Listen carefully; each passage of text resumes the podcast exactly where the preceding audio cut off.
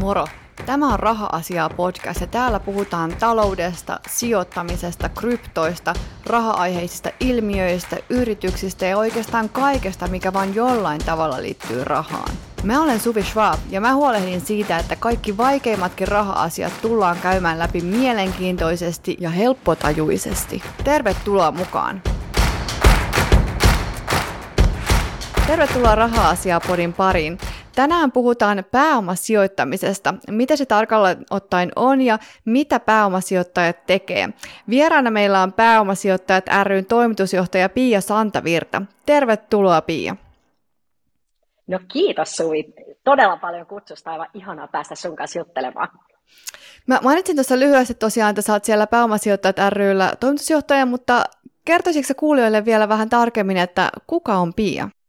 Ah, kuka on Pia? No tota, mä nyt tässä pääomasijoitajat ry, niin tota, toimitusjohtajana semmoinen kuusi ja puoli vuotta ja, ja niin tota, olen tämmöinen ehkä sanotaanko finanssialaa katsonut monesta eri näkövinkkelistä, että, että aloittanut tuolla ehkä vakuutusmaailmassa ja, ja, ja edustanut sitten pankkeja, vakuutusyhtiöitä, työeläkeyhtiöitäkin, niin, niin tota, finanssiala ryssä aikoinaan ja, ja ollut asianatoimista puolella niin, niin yritysjuridiikan parissa – käynyt myös ministeriössä tekemässä lainsäädäntöä Suomessa ja Brysselissä ja, ja, ja niin tota, sitten näitä polkuja pitkin niin kuin päätynyt sitten tänne pääomasijoittajien puolelle, mikä oli kyllä elämäni paras päätös, että lähdin, lähdin tähän yhdistykseen, koska ei, ei voi olla mitään muuta mielenkiintoisempaa tällä hetkellä ainakaan minun elämässä, kun mä mietin, että, että miten siistiä olla tehdä töitä tällaisten niin kuin, yritysten kanssa, jotka, jotka niin kuin, on jatkuvasti ajan hermossa kiinni kiinni ja, ja rahoittaa startup- ja kasvuyrityksiä ja, ja oikeasti luo työpaikkoja Suomeen. Ja, ja tämä on niin monesta eri näkövinkkelistä mielenkiintoinen ala, että, että on, olen joka ikinen päivä innoissani, kun lähden töihin.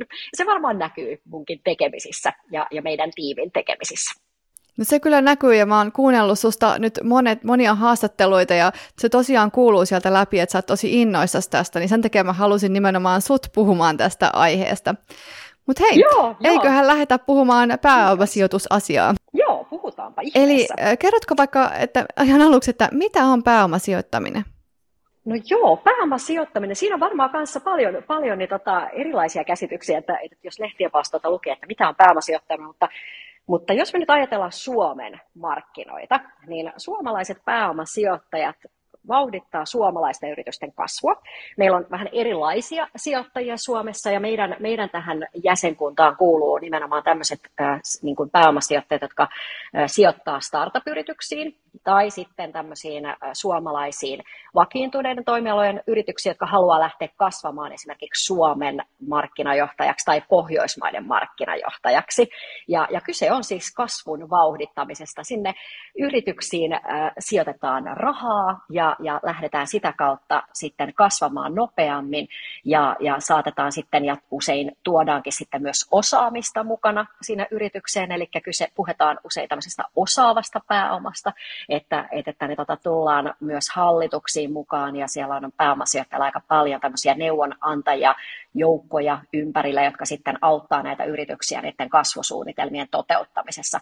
Aivan lähtien henkilöstön rekrytoinneista, brändin rakentamisesta, logistiikan uudistamisesta ja, ja digitalisaation hyödyntämisestä ja, ja näin poispäin. Eli siellä on niin kuin tuodaan niin kaikki työkalut niille kohdeyritykselle, jotka haluaa kasvaa. Ja varmasti tämä on just se yhdistävä tekijä, että pääomasijoittajat sijoittaa sellaisiin yrityksiin, jotka haluaa kasvaa ja, ja joiden kanssa on niin kuin yhteinen niin kuin näkemys siitä, että mikä se yrityksen niin kuin jatkopolku mahtaa olla.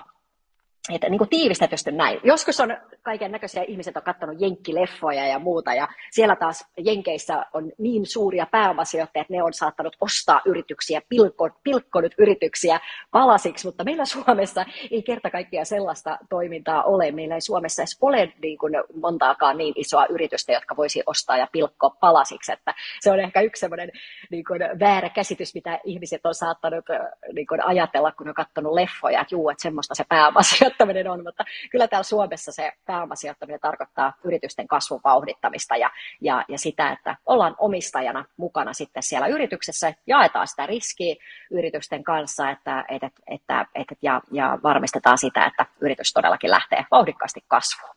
Niin näin niin kuin ehkä yleisen kuvalla tämmöinen, tämmöistä se on. Joo, mulla oli itse asiassa mies töissä kerran semmoisessa firmassa, jossa oli joku ehkä reilu 5000 työntekijää ja sitten semmoinen pääomasijoitusfirma osti sen kokonaan pois.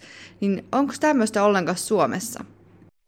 Kyllä semmoistakin on. Siis esimerkiksi niin Mustia Mirri, niin, niin tota, missä varmaan kaikki lemmikki tai lemmik, lemmikkien omistajat käy, niin, niin on semmoisia tilanteita, että on yrityksiä, joilla niin kun se perustaja-osakas on rakentanut jonkun yrityksen, mutta hänellä ei ole enää omasta takaa esimerkiksi jatkajaa sille yritykselle.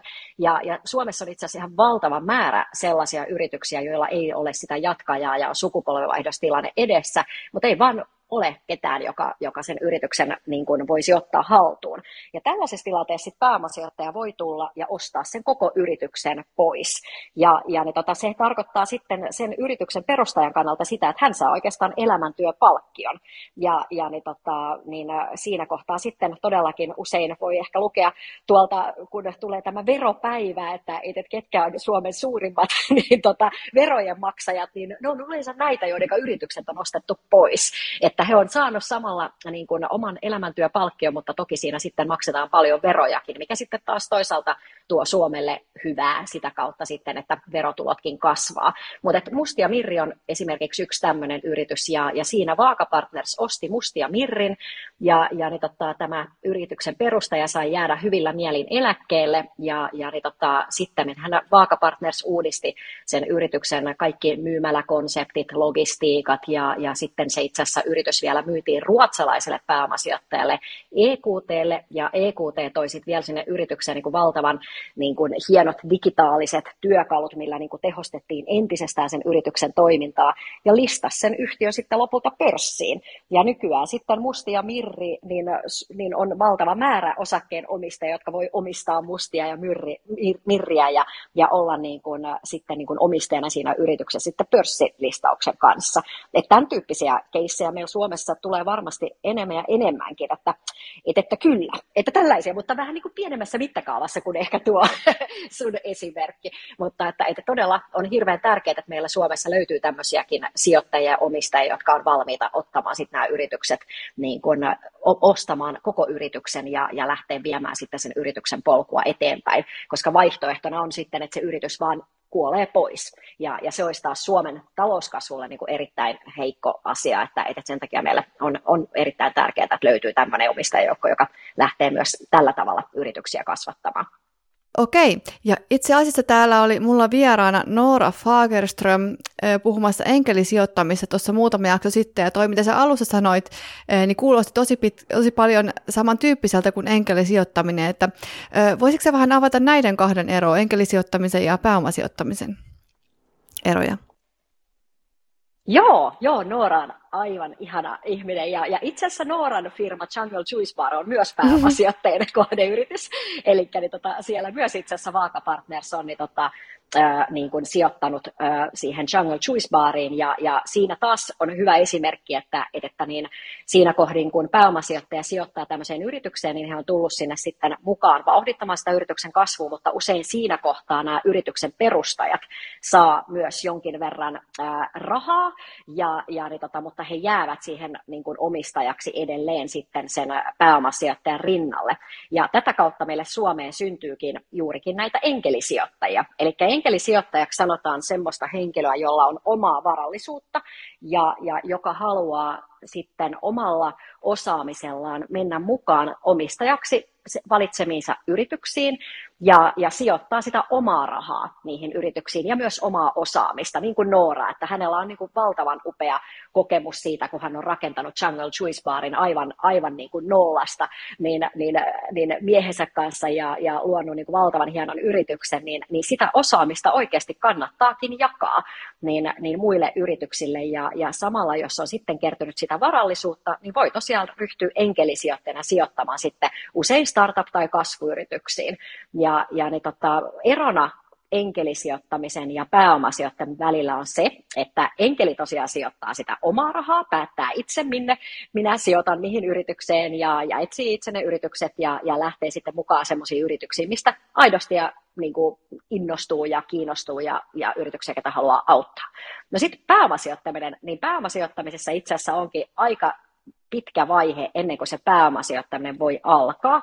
Eli pääomasijoittamisessa siitä, mistä me puhumme, niin on kyse rahastotoiminnasta. Eli pääomasijoittaja perustaa äh, niin kuin pääomasijoitusrahaston, ja pääomasijoitusrahaston kes, niin kuin perustaminen kestää keskimäärin Euroopassa puolitoista vuotta.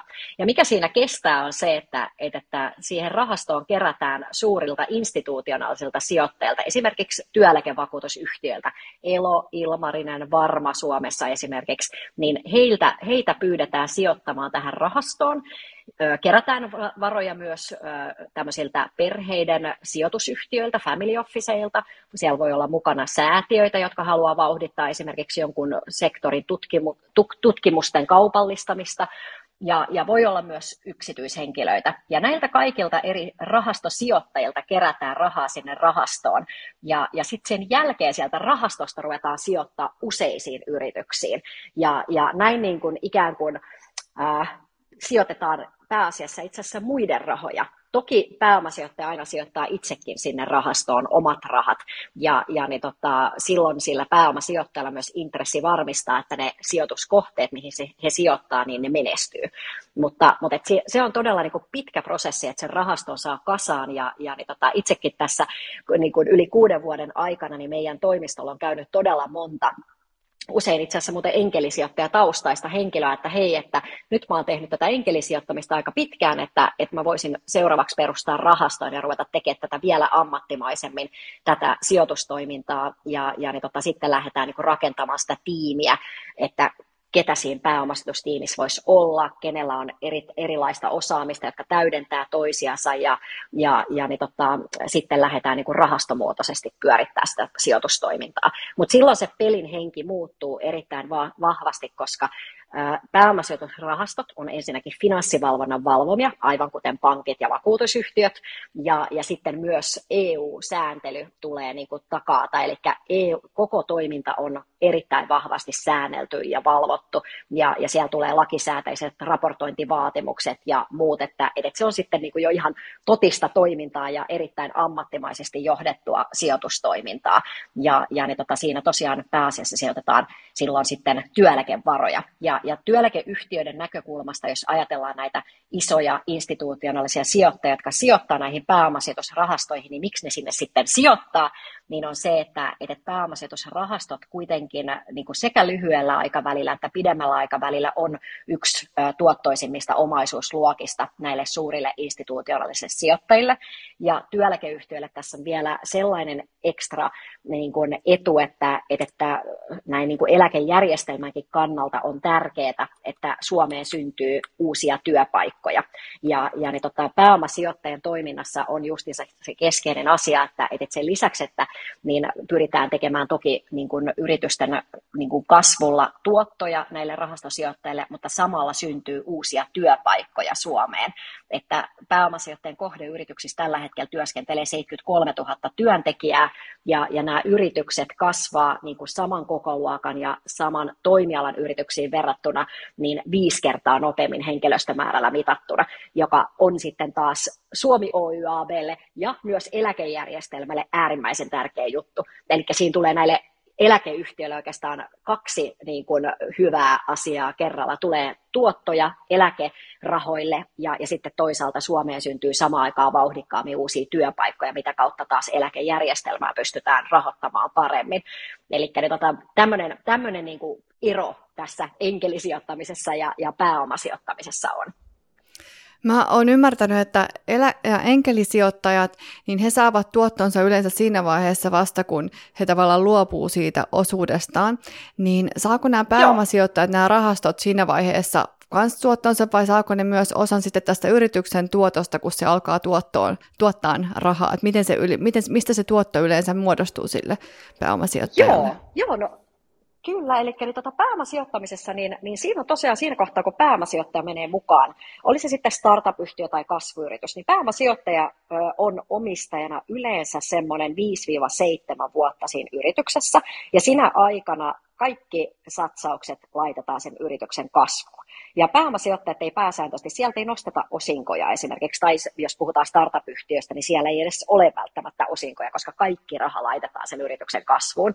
Ja, ja niin tota, pääomasijoittamisessa on justiinsa se oikeastaan sama pointti kuin enkelisijoittamisessa, että ei ole tarkoitus sen omistuksen aikana niin kuin, ottaa sieltä mitenkään tuottoja ulos, vaan, vaan kaikki panokset laitetaan siihen, että, että verrattuna siihen sijoitushetkeen, niin siinä kohtaa, kun siitä yrityksestä sitten irtaannutaan lopulta, niin sen yrityksen arvo on kasvanut niin paljon, että jo myös ne niin kuin aikaisemmat omistajat, jotka on mahdollisesti jäänyt siihen yritykseen myös osaomistajaksi, niin heidän potti kasvaa ja pääomasijoittajan potti kasvaa ja kaikki saa oikeastaan enemmän, jos siinä onnistutaan siinä suunnitelmassa, mitä on lähdetty rakentamaan.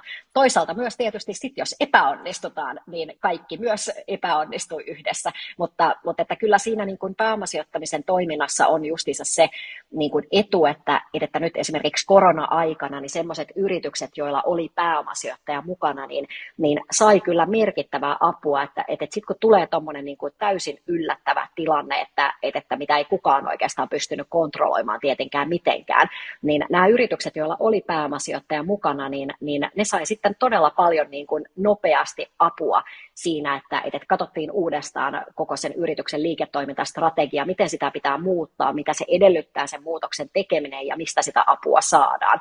Niin tämmöiset pääomasijoittajan kohdeyritykset oli sitten tietyllä tapaa niin kuin aika hyvässä valmiudessa ottaa vastaan tämmöisiä äkillisiä markkinamuutoksia, saivat välittää apua sen tilanteen haltuunottoon. Ja, ja, niin tota, ja tämäkin on totta kai sen takia, että, että kun pääomasijoittaja on sijoittanut siihen yritykseen, niin heidän intressissä on varmistaa, että oli se mitä tahansa, mitä siellä matkan varrella tulee vastaan, niin se yritys menee sen yli ja, ja, ja saa niin kuin edelleen kasvatettua sen yrityksen arvoa jatkuvasti. Mutta tämä on justissa se rahasto oikeastaan tarkoittaa sitä juuri, että kun se pääomasijoittaja kerää esimerkiksi näiltä eläkeyhtiöiltä sitä rahaa sinne rahastoon, sitten sitä sijoitetaan niihin kohdeyhtiöihin, sen jälkeen alkaa se arvonluontivaihe, jolloin yrityksen arvoa kasvatetaan, ja joka ikinen onnistunut pääomasijoittaminen päättyy aina exittiin, eli siihen, että siitä yrityksestä irtaannutaan, koska siinä kohtaa sitten palautetaan ne rahat niille rahastosijoittajille. Eli aivan vasta täysin lopussa vasta tulee se tuottovaihe, ja siinä kohtaa sitten se niin rahastosijoittaja, eli eläkeyhtiöt tai, tai muut rahastosijoittajat saa tuottonsa ja sitten samoin pääomasijoittaja. Ja, ja niin totta, tosiaan siinä omistuksen aikana sitä niin, niin rahaa sieltä ei nosteta ulos, vaan kaikki panokset kasvaa. Tämä, on niin oikeastaan se pelin henki. Ja, ja totta kai se irtaantuminen on sen takia näissä pääomasijoituksissa keskeisen tärkeää, koska sen jälkeen kerätään taas uusi rahasto.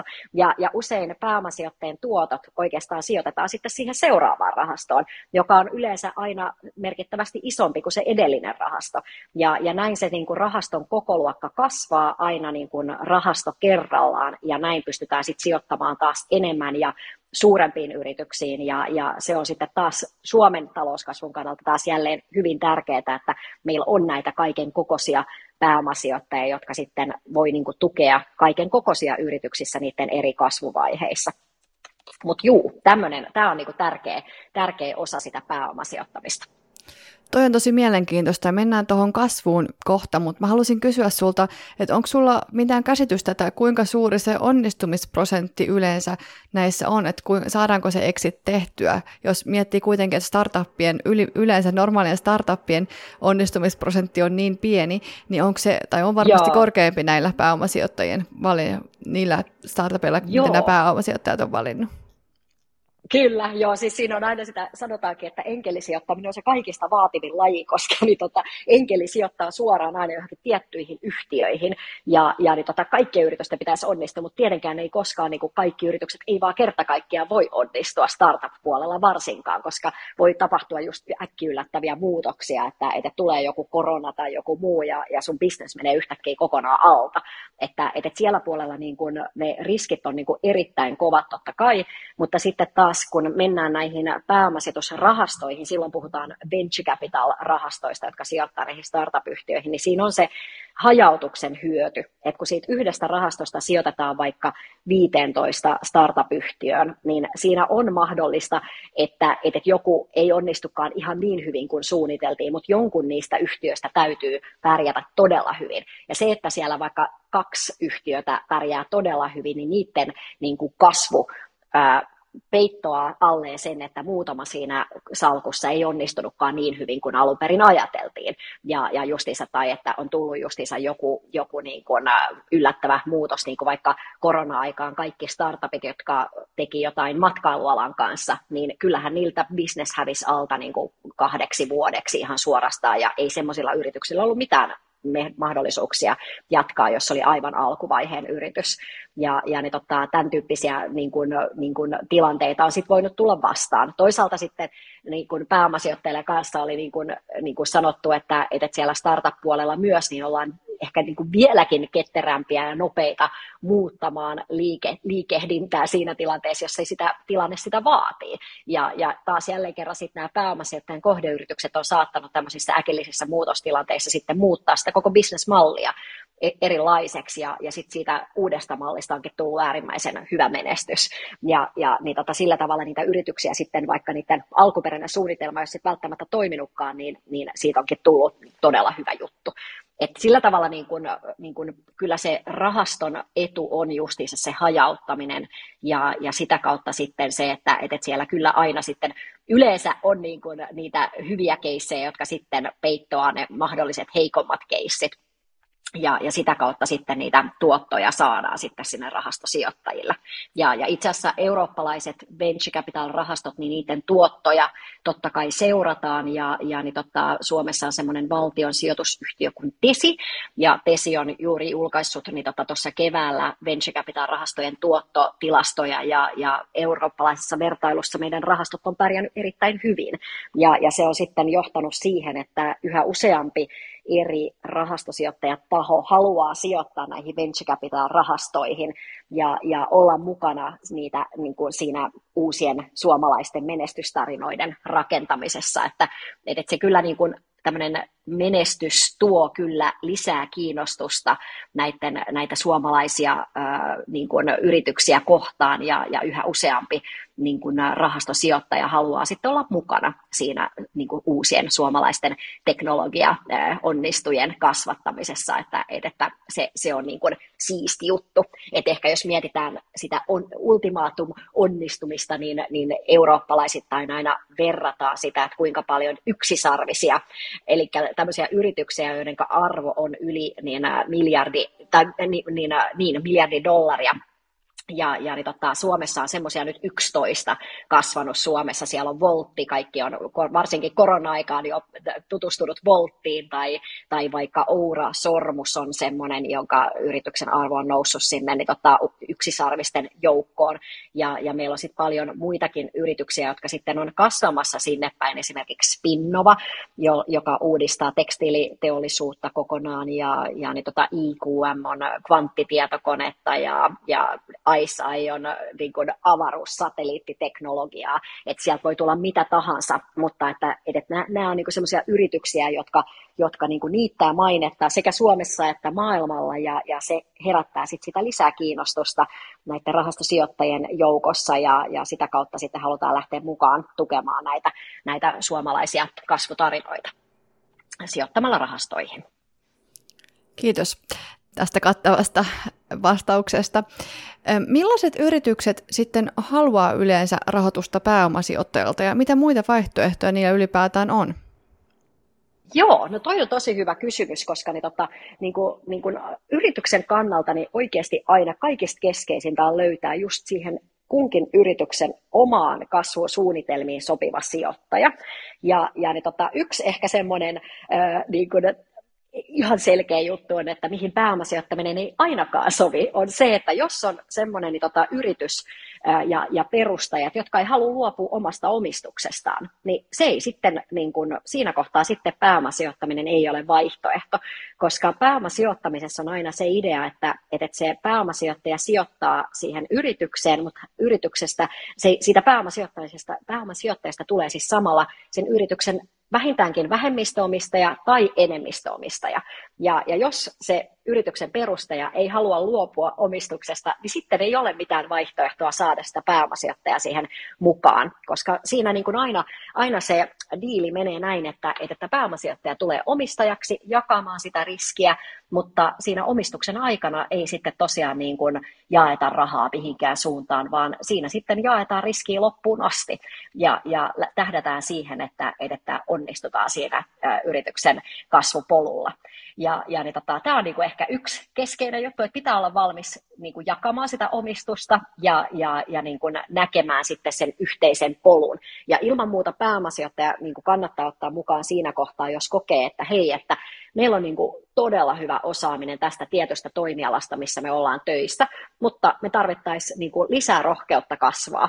Että, et voi olla sellaisia yrityksiä, jotka, jotka voisi niin ostaa vaikka niin kuin pois kilpailijoita markkinoilta tai kilpailijoita Ruotsista ja olla sitä kautta vahvempi ja voimakkaampi toimija markkinoilla, niin usein se yritysostojen tekeminen on niin semmoinen vähän niin kuin pelottavakin asia, jos sitä ei ole aikaisemmin tehnyt. Mutta sitten nämä pääomasijoittajat, niin, niin niillä on niin kuin valtavan suuri kokemus yritysostojen tekemisestä ja, ja siinä kohtaa voi ollakin fiksu sit ottaa tämmöinen pääomasijoittaja mukaan, joka on tehnyt niin kuin todella paljon yritysostoja, jolla on niin kuin kaikki kokemus siitä, että mitkä ne sudenkuopat on, miten niiden yli mennään ja, ja miten sä pääset niin kuin tehokkaasti rakentamaan tämmöistä uudenlaista yritystä, jossa jatkuvasti ostetaan lisää yrityksiä sisään ja, ja pitää luoda niin yhtenäinen kulttuuri sille henkilökunnalle ja yhtenäiset brändit ja muuta, niin, niin siinä usein tarvitaan apua.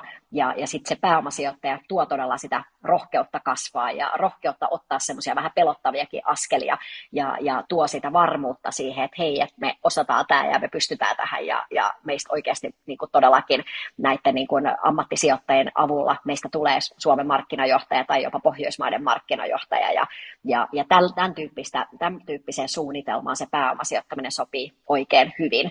Ja, ja todella keskeistä on se halu kasvaa, että jos on semmoinen yritys, joka, joka ei niin kuin, ää, niin kuin ole kovin, että tarvitsee rahaa, mutta ei välttämättä halua kasvaa, niin, niin se ei sitten taas ole vaihtoehto. Mitä sitten vielä? No sitten voi olla jotakin semmoisia yrityksiä, jotka tarvitsis sen yrityksen idean läpiviemiseksi niin suuria teollisuusinvestointeja esimerkiksi, niin semmoiset on kyllä aika haastavia, että, että suomalaiset venture capital-rahastot ja, ja, ja sitten, jotka sijoittaa näihin startup-yhtiöihin ja sitten myös nämä tämmöiset niin kutsutut buyout-rahastot, jotka sijoittaa näihin vakiintuneisiin kasvuyrityksiin, niin ei ne rahastojen koot niin suuria ole, että niillä mitenkään teollisuustehtaita ruvettaisiin rakentamaan. Ja siinä kohtaa nyt sitten Suomessa on kyllä uusia ratkaisuja. Esimerkiksi valtion omistama ilmastorahasto on sellainen, joka voi tulla sitten mukaan näihin sijoituskeisseihin mahdollistamaan justiinsa sitä teollisen mittakaavan tuotannon rakentamista. Et esimerkiksi ruokateknologian alalla on tämmöisiä, niin Solar Foods tai, tai tai, tai sitten justissa tämä Spinnova, mistä mainitsinkin, että ruvetaan tekemään uutta tekstiilikuitua, niin, niin se vaatii sitten tehtaan taakseen. Ja, ja siinä nyt sitten meillä on justiinsa niin kuin tämmöinen ilmastorahastonkin kaltainen valtionsijoittaja, joka voi tulla sitten tuomaan niitä isompia pääomia sen teollisuuden, teollisuusrakennuksen ja, ja teollisuuden pystyttämiseen ja, ja sitä kautta sitten tällaisella yksityisen ja julkisen sektorin yhteistyöllä saadaankin isompia pääomia kasaan tämmöisten täysin uusien niin kuin aluevaltausten toteuttamiseen.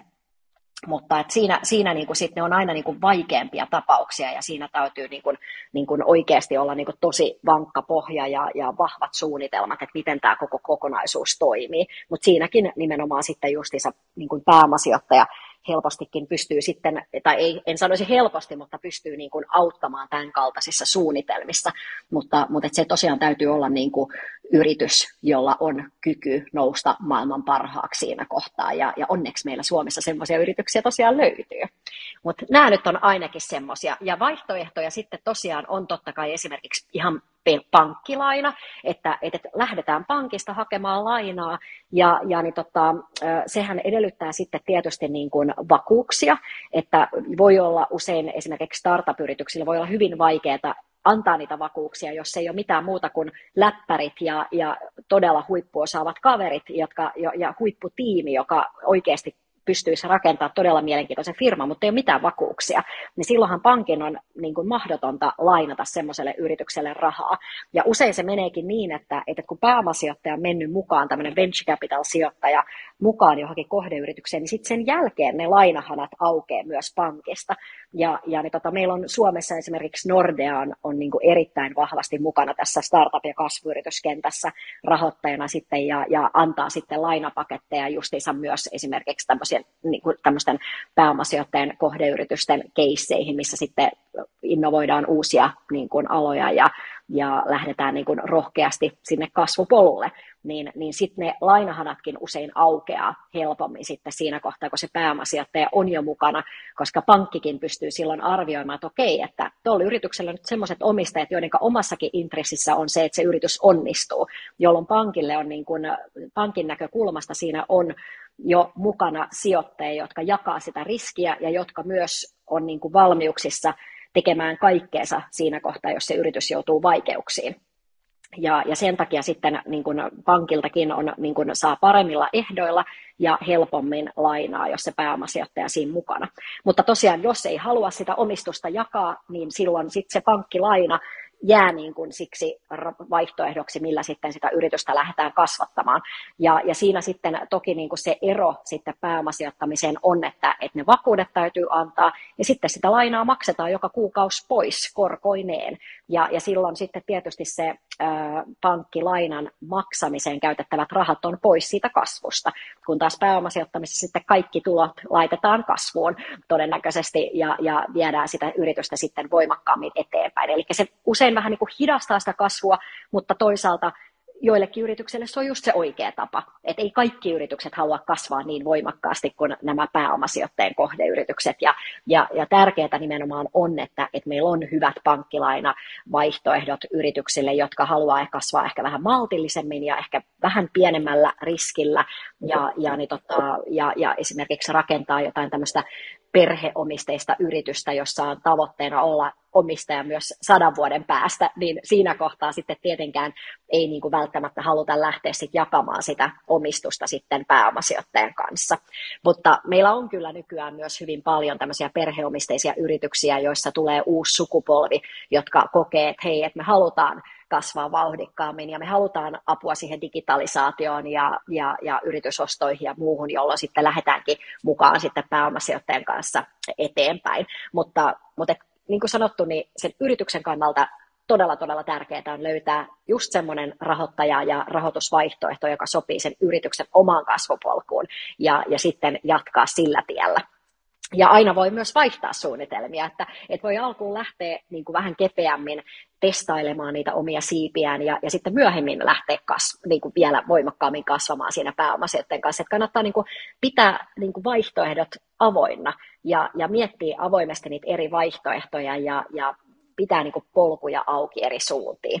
Ja, ja vielä yksi vaihtoehto toki joukkorahoitus. Eli joukkorahoituksessahan on se pointti, että, että jos vaikka haluaa rakentaa jonkun uuden vaatebrändin, niin silloinhan se joukkorahoitus tarkoittaa sitä, että markkinoidaan tämmöisen joukkorahoitusalustalla sitä yritystä potentiaalisille sijoittajille, jotka on usein yksityishenkilöitä.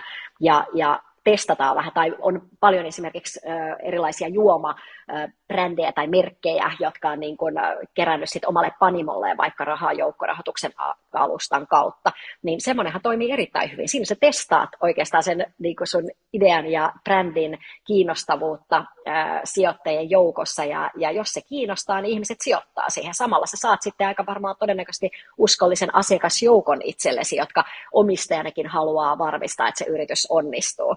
Ja, ja niin tota, tämäkin vaihtoehto toimii just tämän kaltaiselle yritykselle varsin mainiosti. Että, että kyllä tässä niin kuin vaihtoehtoja onneksi on suomalaisille yrityksille tarjolla. Onko nämä yritykset, mihin pääomasijoittajat haluaa yleensä sijoittaa, niin onko ne aina hyvässä kunnossa olevia yrityksiä vai onko siellä myös semmoisia, kellä ei mene niin hyvin ja pääomasijoittajat tulee sitä ikään kuin pelastaakseen tämän yrityksen vai onko ne just semmoisia, että, että hyvin pitäisi mennä, että, sitä, että saa päästään vielä, että menisi vielä paremmin? Joo, toi on tosi hyvä kysymys. Siis niin kuin maailmalla on tosi paljon semmoisia niin kutsuttuja turnaround-fundeja, jotka itse asiassa keskittyy justiinsa siihen, että yrityksellä itse asiassa on lähtenyt syystä tai toisesta asiat vähän huonoon suuntaan, ja sitten yritetään muuttaa sen yrityksen suunta. Ja, ja tämän kaltaisia yrityksiä tosiaan, tai pääomasijoittajia maailmalla löytyy, mutta Suomessa ei oikeastaan sen kaltaisia juurikaan ole, että yksi, yksi ei ehkä ihan tämän, tämän tyyppisiä tilanteita, mutta Capmanilla on yksi, yksi tämmöinen special situations rahasto, mutta se ei ollenkaan ole, ehkä tämä kuulostaa silloin niin kuin väärältä niin kuin, äh, niin kuin, yhtymäkohdalta, että, että se, se ei niin kuin varsinaisesti ole tuollainen se tilanne sitten, mitä, mitä siellä maailmalla on niin kuin ajatellaan sillä turnaroundilla. Mutta, mutta et Suomessa ei oikeastaan ole. Kyllä meidän kaikki suomalaiset pääomasijoittajat niin ensisijaisesti niin kuin lähtee sijoittamaan yrityksiin, joilla on mahdollisuus oikeasti kasvaa ja menestyä. Ja, ja kyllä siinä niin kuin lähtökohtana on, että nämä yrityksillä niin kuin on monet niin kuin kaikki keskeiset asiat kunnossa. Että on hyvä tiimi ja, ja on hyvä niin kuin strategia ja, ja suunnitelma ja sitten sitä vaan viilataan vielä paremmaksi. Ja tuodaan, kartoitetaan ehkä se, että no okei, että missä sitä osaamispuutteita on ja lähdetään sitten löytämään ratkaisuja niihin osaamispuutteisiin. Tämä on ehkä varmasti niin kuin kaikista tärkein neuvo oikeastaan niille yrittäjille, jotka lähtee miettimään, että ottaisinko pääomasijoittajan mukaan, niin, niin se keskustelu ennen kuin se sijoitus tehdään, niin se on niin kuin puoli ja toisin tosi tärkeä käydä, jotta tulee semmoinen yhteinen luottamus siitä, että, että missä me ollaan hyviä ja missä asioissa me tarvitaan apua. Ja, ja se, se just onkin kaikesta keskeisintä, että pitäisi valita semmoinen pääomasijoittaja mukaan siihen yrityksen kasvupuolelle, joka voi auttaa juuri niissä heikkouksissa. Ja, ja ne heikkoudet pitäisi kertoa tosi avoimesti siinä kohtaa, kun pääomasijoittajan kanssa keskustelee, koska silloin on niin parhaimmat mahdollisuudet menestyä. Ja kaikilla yrityksillä on aina varmasti jotain asiaa, missä voidaan parantaa sitä omaa toimintaa. Ja, ja justiinsa niin kuin hyvin monilla suomalaisilla yrityksillä esimerkiksi ei osata hyödyntää riittävästi digitalisaatiota. Kaikki vastuullisen sijoittamisen käytännöt ja, ja vastuullisen sijoittamisen tai tämmöiset vastuullisen toiminnan ja liiketoiminnan niin kuin mahdollisuudet ja potentiaalit jää hyödyntämättä, jos sitä ei niin kuin ajatella. Ja, ja pääomasijoittaja pystyy niin kuin auttamaan sitä yritystä siinä, että se vastuullisuus, vastuullinen liiketoiminta niin kuin ihan aidosti ja oikeasti niin kuin tuodaan osaksen yhtiön liiketoimintaa ja, ja, niin tota, ja silloin se alkaa niin kuin myös niin kuin houkuttelemaan esimerkiksi parhaita osaajia siihen yritykseen. Se, niin kuin se, että sulla on vastuullisesti toimivat käytännöt, tarkoittaa myös sitä, että sä saat parhaimmat yhtiö- tai yrityskumppanit siihen sun verkostoon mukaan. Ja, ja loppupeleissä sitten asiakkaat totta kai äänestää myös niin kuin sillä, että kun katsotaan, että mitä tuotteita se yritys myy, niin kyllä asiakkaat mieluummin ostaa semmoisen yrityksen tuotteita, jonka vastuulliset käytännöt on niin kuin, niin kuin ihan aidosti ja oikeasti viety osaksi sen yrityksen prosessia, se näkyy ja kuuluu sitten aitona tekemisenä. Niin tällaisissa asioissa niin kuin sitten pääomasijoittajat kanssa on niin kuin nykypäivänä niin kuin erittäin vahvasti apuna.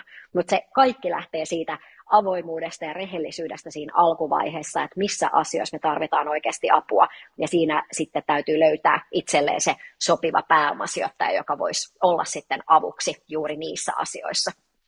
Mutta kyllä se lähtötilanne on se, että, että niin kun, niin kun on niin kuin kyky ja mahdollisuus kasvaa. Ja, ja tosiaan startup-puolella ajatellaan sitä, jopa sitä maailman menestystä, ja, ja sitten taas täällä kasvuyhtiöpuolella, mistä, mitä me tarkoitetaan kasvuyhtiöllä näitä vakiintuneiden toimialojen yrityksiä, niin siellä tavoitellaan sitä markkinajohtajuutta Suomessa tai Pohjoismaissa esimerkiksi, ja, ja pörssilistautumista, että, että tämä pääomasijoitusmaailma niin, niin, niin kuin, tai pääomasijoittaminen myös tarkoittaa sitä, että, että useat yritykset päätyy sitten pääomasijoittajan omistus, omistusajan jälkeen pörssiin. Et Helsingin pörssin uusista listautujista niin vuosikaudet on ollut jo puolet pääomasijoittajien kohdeyrityksiä, koska se on sitten pääomasijoittajille irtautumiskanava ja sitten se yritys jatkaa kasvua siellä pörssissä sitten sen jälkeen. Ja tämä on myös yksi asia, mikä täytyy miettiä siinä kohtaa, kun pääomasijoittajan kanssa lähtee yhteen, niin että, että mikä se on se irtautumisvaihtoehto. Et vaihtoehdot on, että, että se yritys myydään jollekin teolliselle ostajalle, se voidaan myydä toiselle pääomasijoittajalle, vähän niin kuin siinä Mustia Mirrinkin keississä, että sitten se myytiin äh, tänne ruotsalaiselle pääomasijoittajalle, ja, ja, ja kolmas vaihtoehto on, että se yhtiö listataan pörssiin.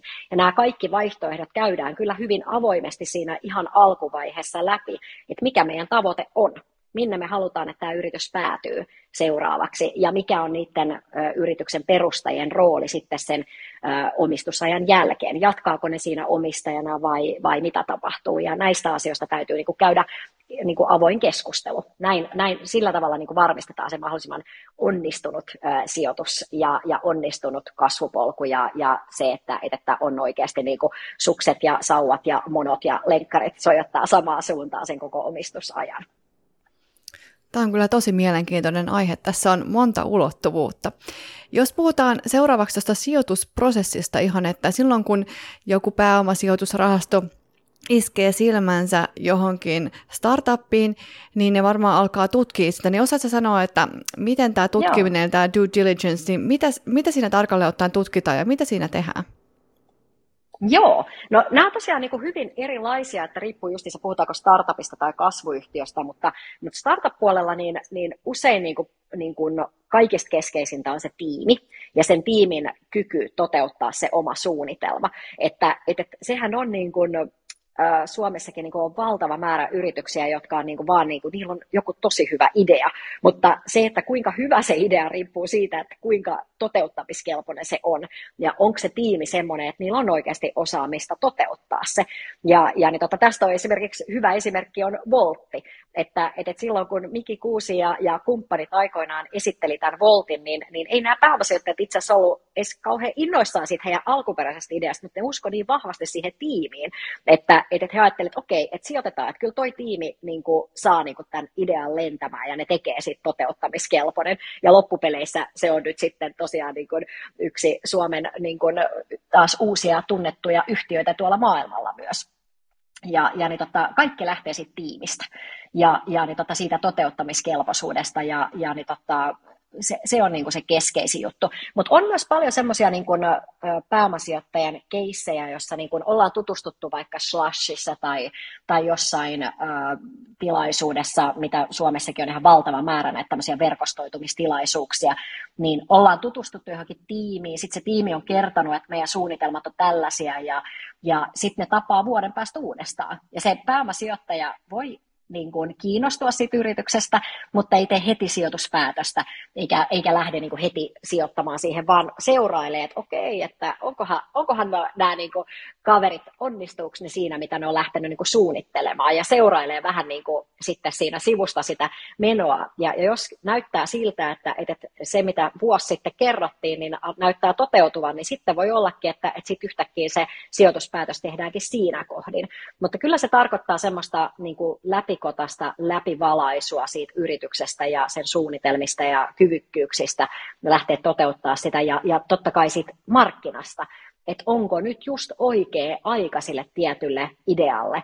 Ja, ja joskus voi olla semmoinen, että joku on niin kuin, vähän kuin aikaansa edellä, ja, ja sijoittajatkaan ei oikein ymmärrä, että mitä, mitä te nyt oikein ajattelette, koska siinähän vähän niin kuin tehdään ideoita tilanteeseen, jossa mietitään jotain, että miten ihmiset käyttäytyvät kymmenen vuoden päästä. Vähän sama kuin tämä Voltti, että, että, että niin kuin silloin kun se yritysidea perustettiin, niin ei silloin kyllä kukaan tilannut ruokaa kotiin kaupoista tai, tai ravintoloista ruokaa kotiin. Kaikki haluaisivat mennä sinne ravintolaan ja kaikki miettii, että, häh, että, että ihan oikeasti, että, että te siis uskotte, että ihmiset rupeaisivat tilaamaan ruokaa kotiin. Että mikä, mikä tämä nyt on, tai että, että tosiaan kauppakasseja ruvettaisiin roudaamaan kotiin, mutta mutta että siinähän niin kuin visioidaan tulevaisuuden käyttäytymistapoja. Ja se voi joko mennä oikein tai se voi mennä pieleen, mutta se on niin kuin just se ihanuus siinä niin, että, että, että, että se on loputtoman mielenkiintoista ja, ja siellä voi olla, aiheet voi olla terveysteknologia, mikä nyt tietysti niin kuin korona-aikaan nousi erittäin vahvasti, että ihmiset haluaa tietää, miten mun terveys kehittyy ja voiko me jotenkin ennaltaehkäistä toden, todennäköisiä sairauksia ja, ja miten mä saan siitä tiedon. Tai, tai just ruokateknologia, me tiedetään kaikki valtavat ympäristöhaasteet, niin, niin meidän pitää keksiä uusia tapoja tuottaa ruokaa ihmisille tai, tai väestön ikääntyminen. Me tarvitaan niin kuin uusia keinoja niin, niin kuin pitää huoli meidän vanhuksista, että he pystyisivät mahdollisimman pitkään asua omassa kodissa ja siellä, sinne tarvitaan uusia teknologisia ratkaisuja, joilla niin voidaan varmistaa sen vanhusten hyvinvointi. Kuulostaa julmalta teknologia ja hyvinvointi, mutta, mutta teknologia voi mahdollistaa tosi paljon elämänlaatua parantavia asioita ja, ja mahdollistaa niin kuin semmoista niin kuin, tuoda turvallisuutta myös. Ja, ja tämmöisiä asioita niin kuin innovoidaan ja suunnitellaan ja, ja, ja, ja sitten kyse on siitä, että uskoako se sijoittaja siihen samaan niin kuin, mielikuvaan, tavoitetilaan ja, ja lähdetäänkö sitten oikeasti rakentamaan jotain sellaista yritystä. Että, et, et, et se, se on niin kuin oikeastaan yhteisen niin kuin, ä, tulevaisuuden kuvaamista ja, ja sitä, että miten sinne päästään. Ja sitten taas, jos me puhutaan näistä vakiintuneista kasvuyrityksistä, niin siinä sitten taas katsotaan vähän samalla tavalla, että onko se markkinapotentiaali olemassa, minkälaisia, millä tavoin siihen niin kuin kasvuun päästään, tarvitaanko yritysostoja vai, vai, vai voiko sitä yritystä uudistaa sillä, että, että tuodaan just niitä uusia vastuullisia käytäntöjä, digitalisoituja, digitalisaatiota ja näin poispäin. Onko siellä oikeat henkilöt, tarvitaanko uusia osaajia ja muuta. Että se on tämän tyyppistä arviointia, että mitä, mitä se oikeastaan se suunnitelma edellyttäisi ja kuinka paljon se pääomasijoittaja voisi siinä olla avuksi ja, ja, ja minkälaisilla rahasummilla niin kuin niihin suunnitelmiin päästään. Mitä tämän due diligencein jälkeen sitten tapahtuu että käytännössä? Eli vaihtaako ne siellä henkilöstöä tai johtoa tai mitä silloin tapahtuu?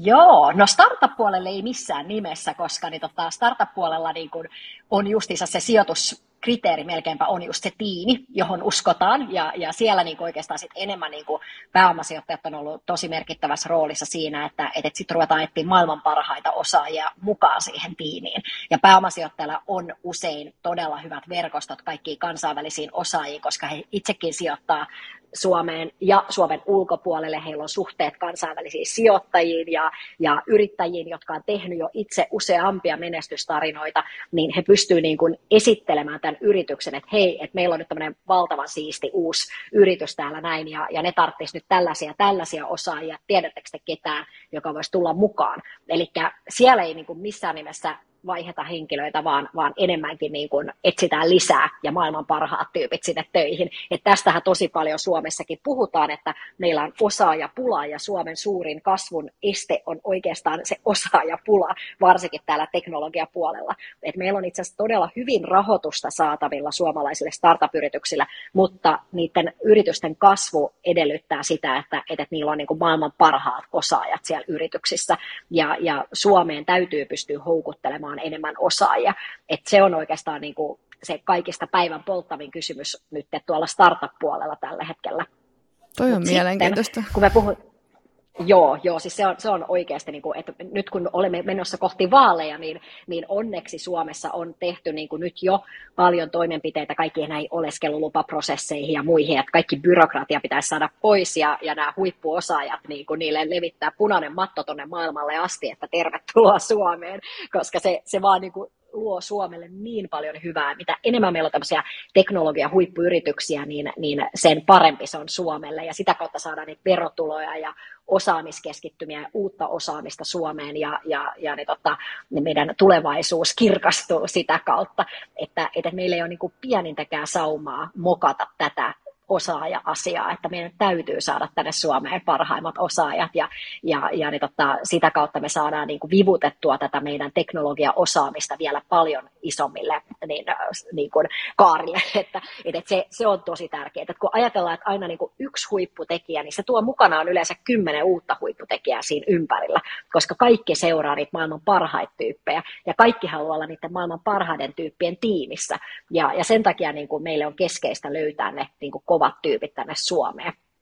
Et se, se on niin kuin tosi kriittistä ja tärkeää. Että, että näin, näin toimitaan.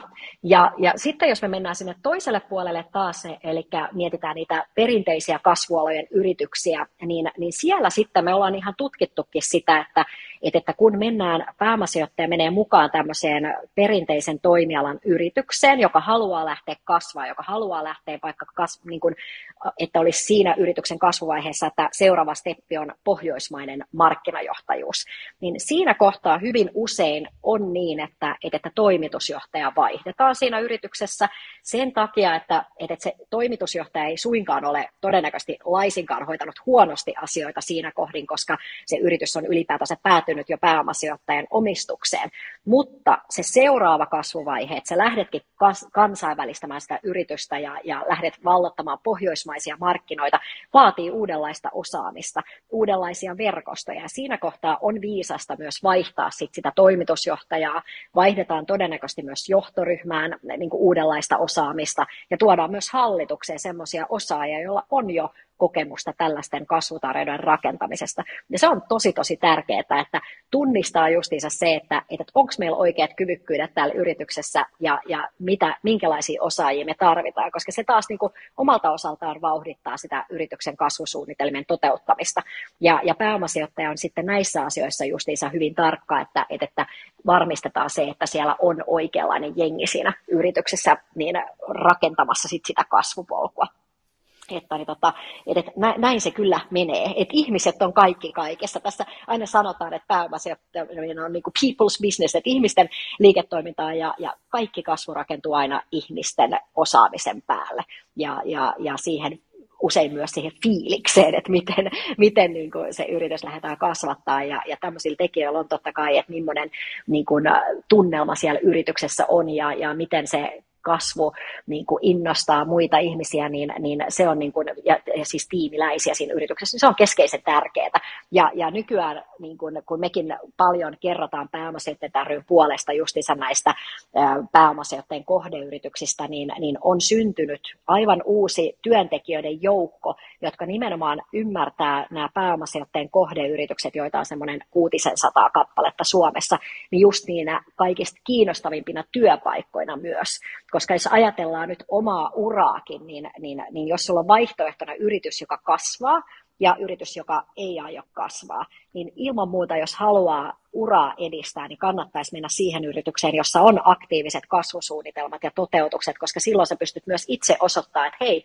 että mä oon ollut osa tätä kasvupolkua, mulla on osaamista tämmöisen yrityksen kasvattamisesta, jolloin sun kiinnostavuus myös työmarkkinoilla kasvaa, koska sitten sä voit viedä sen osaamisen seuraavaan yritykseen. Ja, ja näin sun, niin kun sä pystyt myös vauhdittamaan sitä sun omaa uraa menemällä mukaan tämmöisiin yrityksiin, jossa aidosti ja oikeasti tiedetään, että varmuudella kasvetaan. Ja, ja sen takia niin kuin meilläkin, niin kuin mullakin puhelin soi alituiseen ja tulee LinkedInistä todella paljon viestejä, että hei, että Pia, että mitkäköhän nyt olisi niitä mielenkiintoisia yrityksiä, mihin kannattaisi mennä töihin ja, ja missä niin kuin etsitään uutta osaajia osaajia ja vastaus on aina se, että oikeastaan kaikista näissä pääomasijoittajien kohdeyrityksissä etsitään uusia osaajia ja, ja mm-hmm. työntekijöitä, koska kasvu edellyttää niin kuin, uusia osaajia ja, ja, ja nyt niin kuin tässä juuri hiljattain me julkaistiin esimerkiksi pääomasijoittajien salkusta potentiaalisten pörssilistautujen ää, nimilista yrityksistä, jotka ehkä niin kuin vuoden viiva viiden vuoden aikajänteellä tähtää pörssiin. Ja sanoisin, että se on myös sen lisäksi, että se on toimittajille kiinnostavaa seurata seurattavaa, että okei, että tämmöiset yritykset saattaa päätyä pörssiin, mutta se on myös todella hyvä vinkkilista työntekijöille, jotka etsii uusia uramahdollisuuksia ja ei muuta kuin puhelin käteen ja soittelemaan näihin yrityksiin, niin ne on ihan varmuudella niitä, jotka Suomessa tällä hetkellä rekrytoi eniten ja, ja ne tota, on tosi kiinnostavia urapolun kannalta. Että tämmöinen vinkki tähän väliin myös. niin tosi hyvä vinkki. Hei, sitten semmoinen kysymys vielä, että nyt kun talous on, miss, missä jamassa on, ja voi olla että taantuma, tai luultavasti on taantuma tulossa, niin luuletko sä, että se vaikuttaa tähän venture capital ja private equity ja tähän pääomasijoituspeliin? Joo, no ainakin venture capital puolella niin selkeä vaikutus sillä on ollut jo tässä, mikä maailmantalouden tilanne tällä hetkellä on, niin on johtanut siihen, että rahahanat on paljon tiukemmalla kuin aikaisemmin. Yritysten valuaatiot eli arvostustasot on merkittävästi tippunut siitä ajoista, kun mentiin kovaa ja korkealla. Että, et, ja, ja tämä varsinkin on näkynyt tuolla Jenkeissä. Et Suomi on sinänsä niin kuin tietynlainen poikkeus, että me ollaan niin kuin suomalaisuus, suomalaiset on aika jämpteä ja, ja uskoo niin kuin faktoihin ja numeroihin. Ja, ja Suomessa niin kuin ei ehkä yritysten arvostustasokaan on lähtenyt aivan niin valtavasti laukalle kuin, niin kuin tuolla Jenkeissä, että Jenkeissä oli paljon semmoisia niin maailman isoimpia sijoittajia, jotka sijoitti niin kuin pelkän PowerPointin perusteella niin isoja summia rahaa johonkin tiimiin, johon ne uskoo, että joo, että tämä vaikuttaa siltä, että tämä voisi onnistua, niin laitetaanpa tonne rahaa. Ja, ja niiden yritysten arvostustaso niin kuin kasvoi aika voimakkaasti ilman oikeastaan mitään kunnon perusteita. Ja, ja Suomessa niin kuin tämän tyyppistä ilmiötä niin kuin ei ole nähty, koska Suomessa sit kuitenkin ne sijoituspäätökset tehdään niin kuin tosi tiukan analyysin perusteella ja, ja, ja niin tota, niin kuin se, se ei ole semmoista höttöä, minkä päälle on tehty niitä sijoitustoimintaratkaisuja. Mutta on toki selvää, että, että Suomenkin niin kuin startup-yritysten niin kuin arvostus seurasi pitkälti myös tätä maailman kehitystä viime niin kuin vuonna esimerkiksi.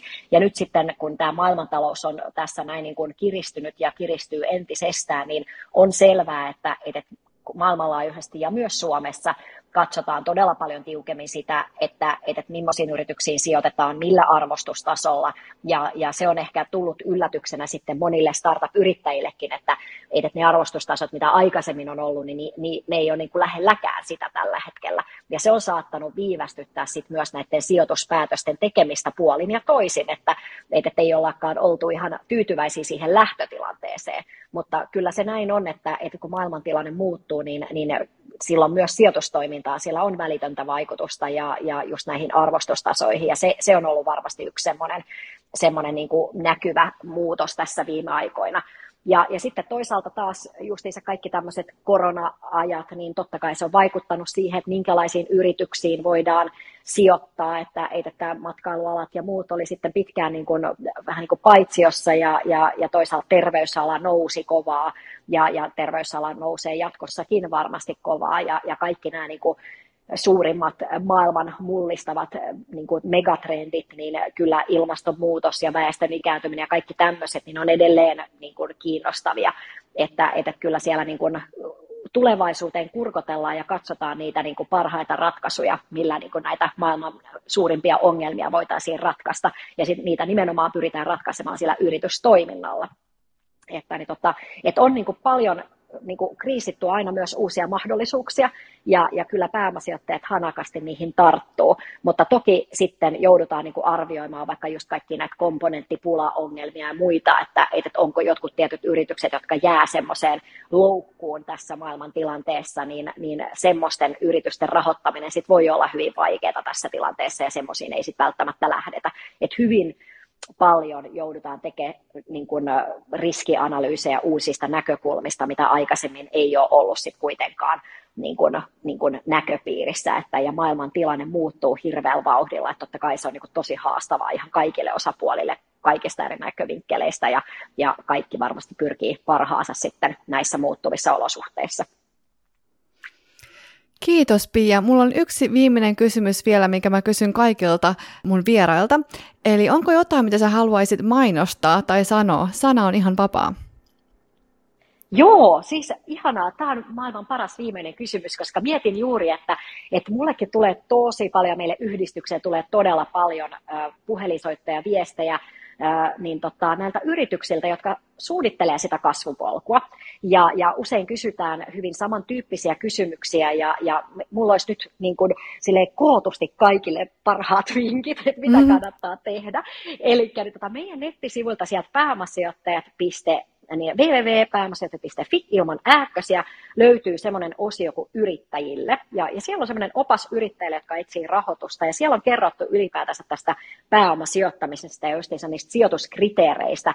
Niin, niin se on ensimmäinen, mikä kannattaa lukea. Sitten sieltä meidän sivuilta löytyy myös tämmöinen sijoittajahakukone, johon voi lisätä niin kuin oman yrityksen liikevaihtotiedot, yrityksen toimiala, ja, ja muut keskeiset tiedot, mitä siellä kysytään, niin sitten saa semmoisen niin lyhyt, niin kuin tiivist, list, tiivin listan niistä pääomasijoittajista, jotka voisi olla potentiaalisesti mahdollisia sinun yrityksesi ää, tapauksessa tulla mukaan rahoituskumppaniksi siihen ää, yrityksen kasvupolulle.